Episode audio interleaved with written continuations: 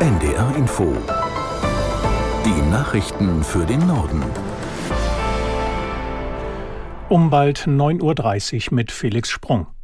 Ex-US-Präsident Trump hat die erste Vorwahl der Republikaner mit großem Abstand gewonnen, vor dem Gouverneur von Florida DeSantis und der früheren UN-Botschafterin Haley.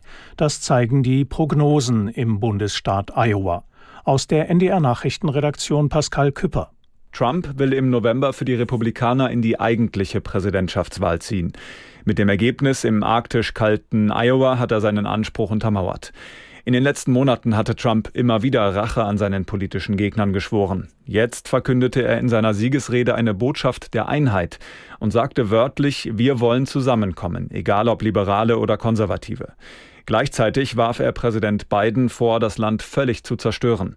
Der 81-jährige Biden gilt bei den Demokraten, trotz Kritik an seinem hohen Alter, gesetzt als Präsidentschaftskandidat. Im schweizerischen Davos beginnt heute offiziell das Weltwirtschaftsforum. Im Zentrum steht in diesem Jahr der Krieg in Nahost. Aus Davos Jan Palukat. Den Auftakt macht die Nummer zwei in China, Regierungschef Li. Ihm folgen Auftritte von EU-Kommissionspräsidentin von der Leyen und des ukrainischen Präsidenten Zelensky.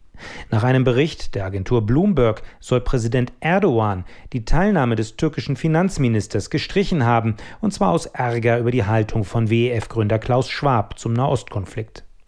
Dieser Bericht ließ sich zunächst weder bestätigen noch dementieren. Der Veranstalter teilte mit, man biete führenden Akteuren der Region ein Forum, um Auswege aus dem Konflikt zu suchen. Allein mehr als 50 Persönlichkeiten aus der arabischen Welt inklusive Palästina würden nach Davos kommen. Auf dem Weltwirtschaftsforum werden in diesem Jahr 2800 Besucher erwartet, darunter mehr als 60 Staats- und Regierungschefs aus aller Welt. Ebenfalls heute werden die deutschen Regierungsmitglieder Habeck und Baerbock an öffentlichen Panels teilnehmen. Das Forum dauert noch bis Freitag. Die iranischen Revolutionsgarden haben Ziele in Syrien und im Irak angegriffen. Der Beschuss galt laut Staatsmedien unter anderem der Terrorgruppe IS. Es habe sich um Vergeltung gehandelt für einen Terroranschlag Anfang des Monats mit knapp 100 Toten. Aus Istanbul Karin Sens. Im Irak habe man die Spionagezentrale des israelischen Geheimdienstes Mossad mit Raketen angegriffen, heißt es weiter. In Nordsyrien an der Grenze zur Türkei haben sich die Angriffe laut der Revolutionswächter auf ein Hauptquartier der Terrororganisation IS konzentriert. Der IS hatte sich zu dem blutigen Anschlag mit knapp 100 Toten Anfang des Monats in Kerman bekannt. Teheran sieht dahinter allerdings Israel und die USA.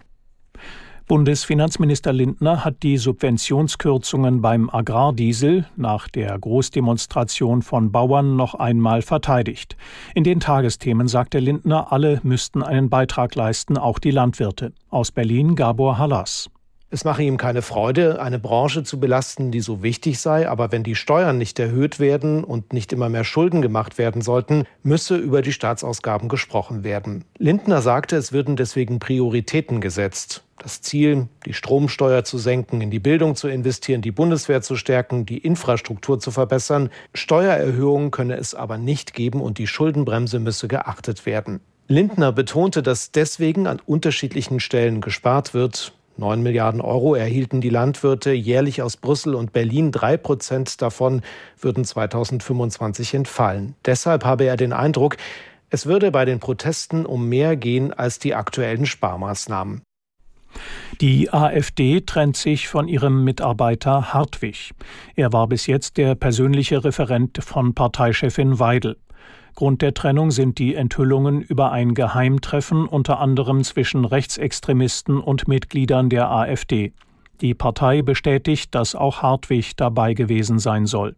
Sein Arbeitsvertrag sei in beiderseitigem Einvernehmen aufgelöst worden sein, hieß es. Das Bündnis aus Mieterbund, Baugewerkschaft sowie Sozial- und Branchenverbänden legt heute Zahlen zum Wohnungsbau in Deutschland vor. Es sieht dabei vor allem an sozialem Wohnraum einen dramatischen Mangel. Demnach gibt es immer weniger Sozialwohnungen. Das sei vor allem für Menschen ein Problem, die mit wenig Geld eine Wohnung suchen. Der Präsident des Deutschen Mieterbundes Siebenkotten forderte im ARD Morgenmagazin dazu auf, mehr Sozialwohnungen zu bauen. Da muss ein Umdenken in der Politik äh, stattfinden. Und wenn man dieses Umdenken geschafft hat, äh, dann wird man auch mehr Mittel dafür zur Verfügung stellen. Ich weiß, wir fordern mehr Geld. Das ist relativ einfach, gebe ich zu. Aber ich finde, das ist eine Frage der Prioritätensetzung. Dass jeder Mensch in dem reichen Deutschland ein Dach über dem Kopf hat und auch eine warme Wohnung, finde ich, ist ein Anspruch, den müssen wir erfüllen. Der Präsident des Deutschen Mieterbundes Siebenkotten.